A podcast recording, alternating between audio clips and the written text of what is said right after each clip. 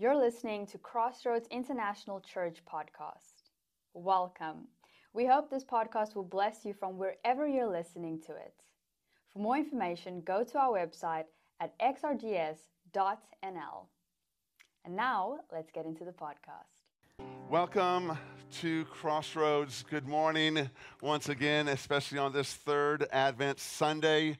Uh, my name is Steve Ashworth, and I'm uh, thankful to be here to be able to share today uh, on this, uh, yeah, as part of the teaching team, especially as we continue uh, our Advent series on the name above all names. I'm especially thankful to be here today because uh, for the last four days I've been homesick. Uh, and people have been praying uh, for me uh, to have a strength, and I hope not to cough through the service uh, or the sermon, but, um, but in any case, I'm thankful to be here. I'm thankful that you're here. And for those who are also watching online, I'm thankful that you can also join in in uh, this time of worshiping Jesus and receiving from Him uh, as we celebrate Advent, which means arrival. And we're looking forward to His arrival. Advent calls all who consider themselves followers of Christ regardless of politics, ethnicity, or, or background, to come to the stable and there fall on our knees, on our knees as the shepherds would have, yielding our allegiance, yielding our hearts, yielding our will to the newborn King. And in this series, we want to rediscover the true meaning and purpose of Christmas. To help us do that, we are looking at the words, at the titles used by the prophets, by angels, shepherds, and the gospel writers to describe Jesus at the events of his nativity, his birth, his incarnation, God coming to us. And so we do and as we do this, we'll seek to grow deeper in both our understanding of Jesus and our faith in Him. The titles given to Jesus help us understand the, the meaning and purpose of Christmas and to come to know the person of Jesus as we anticipate His return, His arrival, the advent of His coming. And not only do they tell us about Jesus, but they also tell us about ourselves. The titles help us to understand what Jesus incarnates, what he embodies in who he is, and all that he calls us to incarnate, how he wants us to live our lives today and into the future. In the last two weeks, We've looked at two of these titles Emmanuel, literally the with you God. Emmanuel, the with you God. And Savior, what is, which was actually Jesus' name. Yeshua actually means the Lord is salvation. Yeshua is, means Yahweh is salvation. The Lord is salvation. He's our Savior. And today, we're considering the royal titles used for Jesus Christ, Messiah, King. So let's read. We'll start reading in Micah chapter 5, verse 2. It says, But you, Bethlehem Ephratah, though you are small among the clans of Judah, out of you will come for me one who will be ruler over Israel, whose origins are from old, from ancient times. And then Luke 1 30 through 33. But the angel said to her, Do not be afraid, Mary. You have found favor with God. You will conceive and give birth to a son and you are to call him Jesus. He will be great and will be called the Son of the Most High. The Lord God will give him the throne of his father David, and he will reign over Jacob's descendants forever. His kingdom will never end. And then in first chapter, uh, the first chapter of Mark, from verses 14 and 15, Jesus went into Galilee, proclaiming the good news. The time has come, he said. The kingdom of God is come near. Repent and believe the good news. So let's unpack this morning the titles of Jesus the Christ, the Messiah, the King. The title Christ or the Messiah appears more than 500 times in the New Testament. But what did the early followers of Jesus believe when they called Jesus the Christ? Jesus Christ. I think sometimes we hear that a lot, um, sometimes uh, in, uh, in our day to day work, maybe not meaning what we would want to mean. Um, but Jesus Christ. Christ is not his surname, it's not his family name. Christ is a title and has a very interesting history and meaning and a connection to Messiah and King. And that's what I want to tell you about today. Christ comes from the Greek word Christos, and the same word in Hebrew is Mashiach. And it literally means the anointed one. Christ and Messiah have the same meaning. When someone or something was anointed, a special oil was smeared upon it or poured out over the object or person.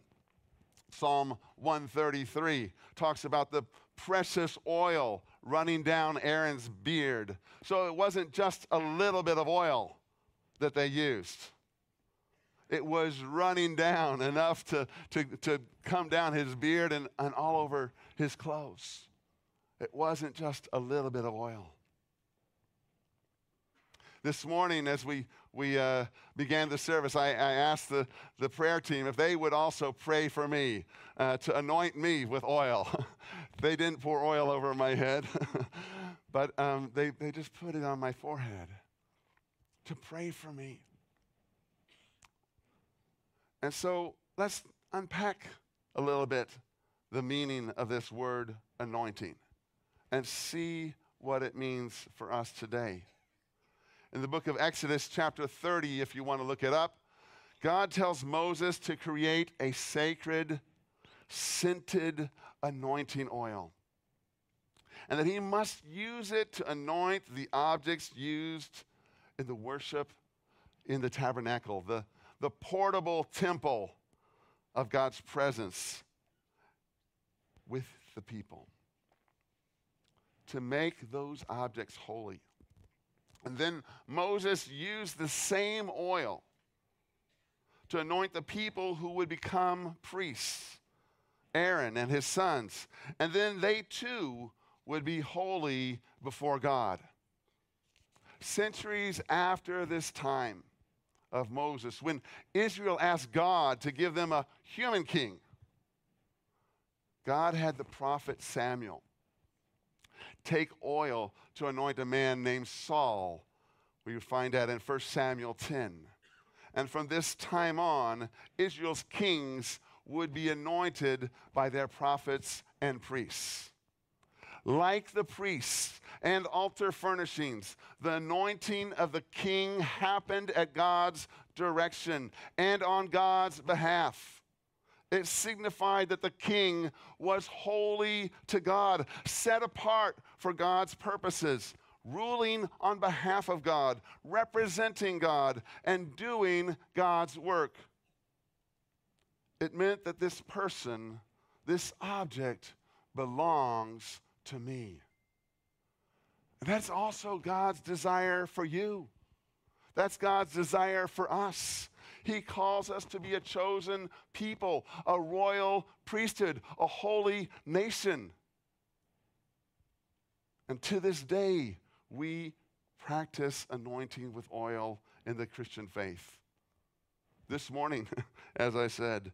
Anointing is a sign for this one, for the one being baptized, for the one being confirmed or appointed for ministry, or anointed at illness, or even approaching death. That they too belong to God, are holy and set apart for God, and that the Holy Spirit's presence is with them. You may recall that this is what we did, and that was the very purpose of our anointing Sunday that we had just before summer. Today, priests, ministers, and kings are still anointed with oil. Priests and ministers to the ministry of the word and the sacrament, and kings to the service of God and people. For both the anointing symbolizes the belonging to God and being set apart for God's purposes. So when kings were anointed with oil, and some of you may have seen the, the service with Charles, they didn't show that exactly, but they said very specifically he was going to be anointed with oil. So whether in years gone by or still presently, when kings were anointed with oil, they were meant to understand that you rule at the pleasure of God. God is the king of the universe. He is the ruler of all creation. As if God was saying to them, I am lending some of my authority to you to rule, to accomplish my purpose. Think about that for yourself. You're meant to be a royal priesthood. God's lending some of his authority to you for what God's called you to do.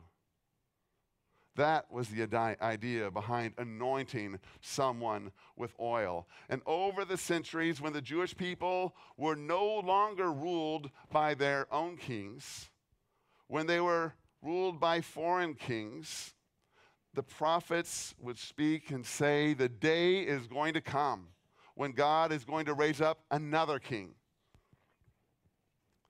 Rhonda and I had the opportunity this last Sunday to go to the Concertgebouw. We just barely made it. and there was the Handel's Messiah. It's about the Messiah. It was the gospel being presented in every song. And in that Messiah, Handel famously incorporates one of those prophecies from Isaiah For unto us a child is born, unto us a son is given, and the government shall be upon his shoulder. And Isaiah and the other prophets would paint this picture of the coming of the ideal, perfect king who will rule with justice and righteousness and free the people and be a shepherd for the people. And as he shepherds them, he would bind up the wounded, nurturing and caring for them, find and bring back the lost sheep so that they might flourish and be strong. And people began to focus on this and to long for this, as the kings they had would never live up to the call that God was putting forth for the King of Kings to come. David was the closest they got. And so the people of Israel developed this hope for an ideal king like David. And this is what became known as the messianic hope.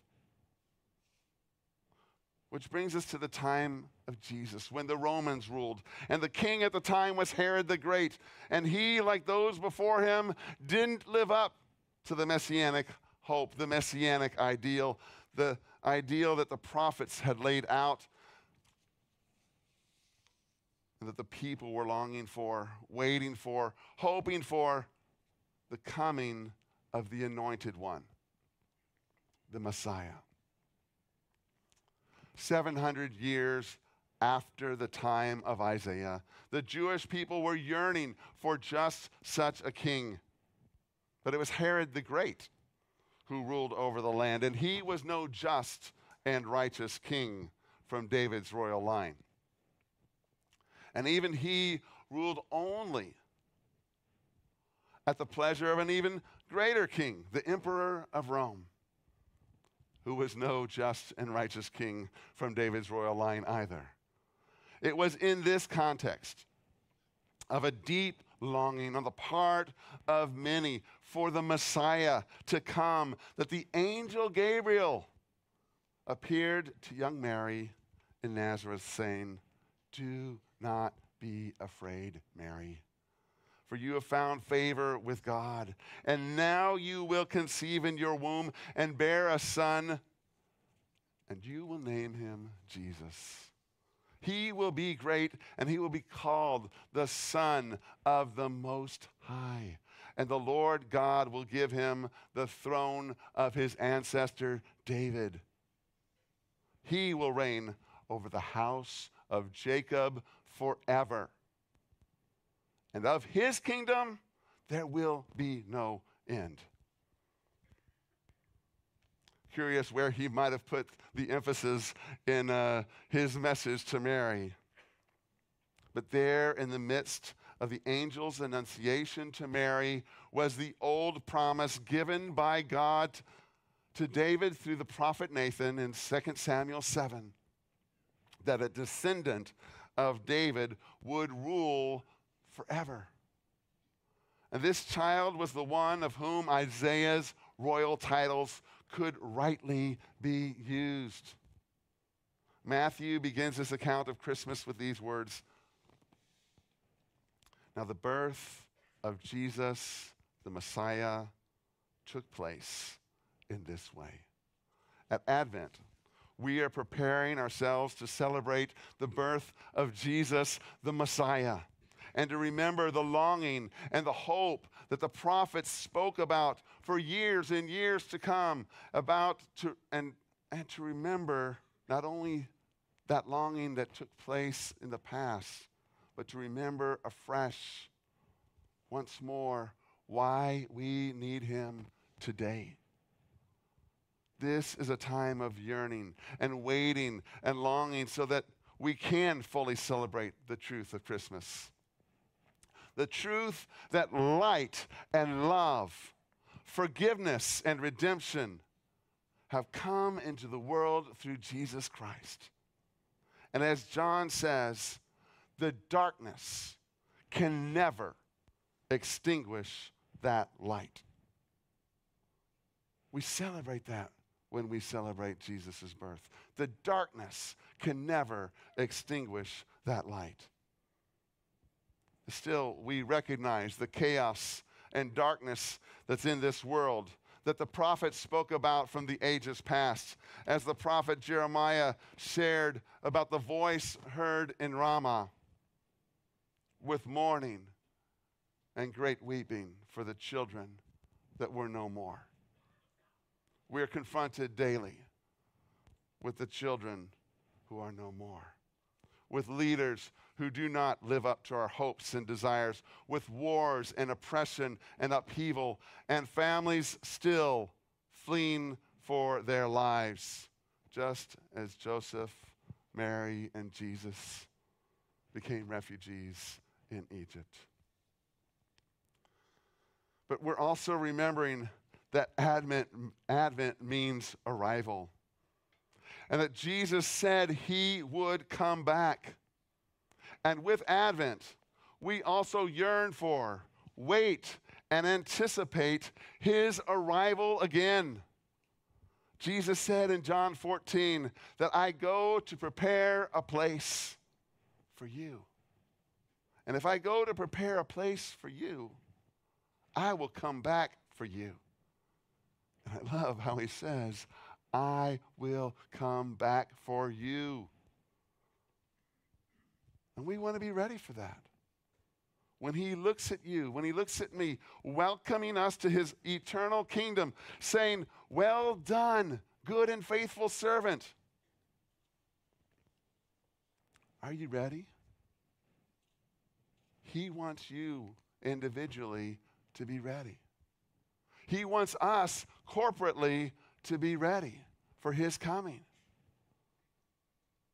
Now, along those lines, I, I want us to think carefully what we find about Jesus as the Christ, as the Messiah, as the anointed one in the Gospels.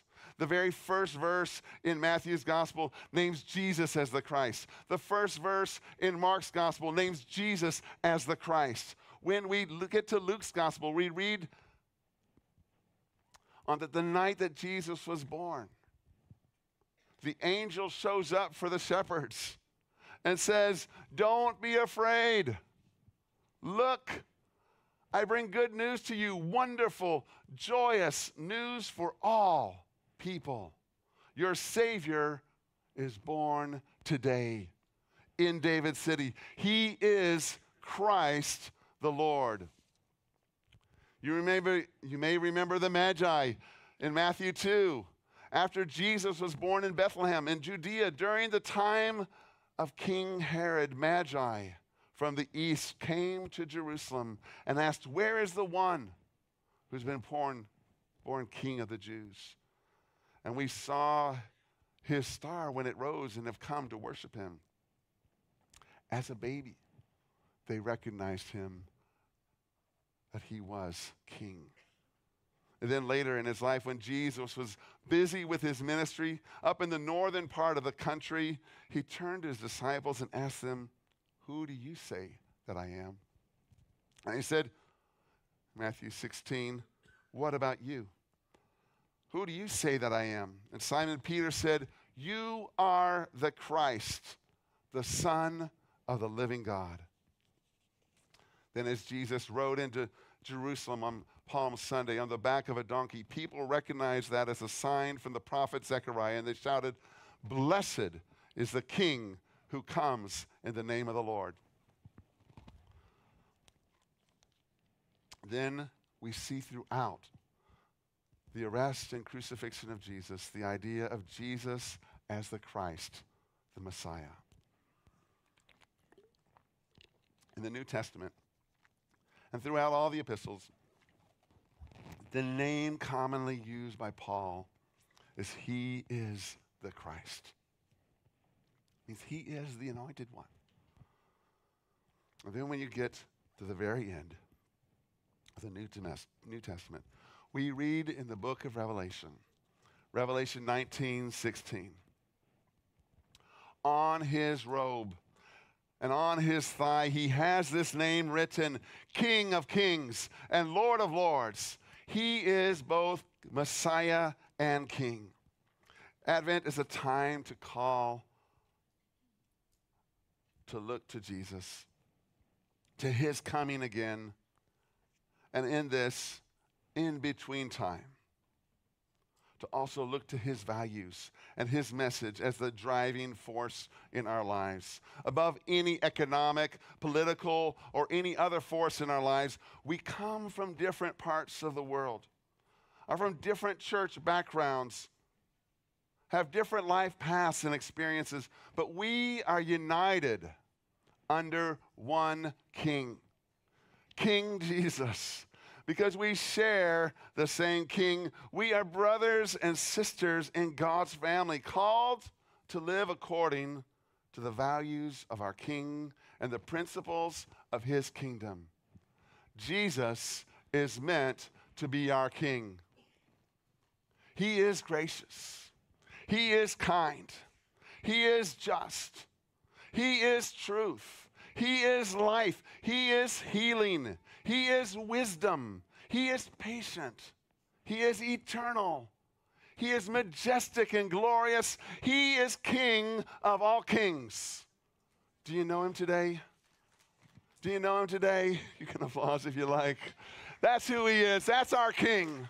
That's who we serve together. Amen. Thank you for listening, and we hope that you have a wonderful week. See you next time.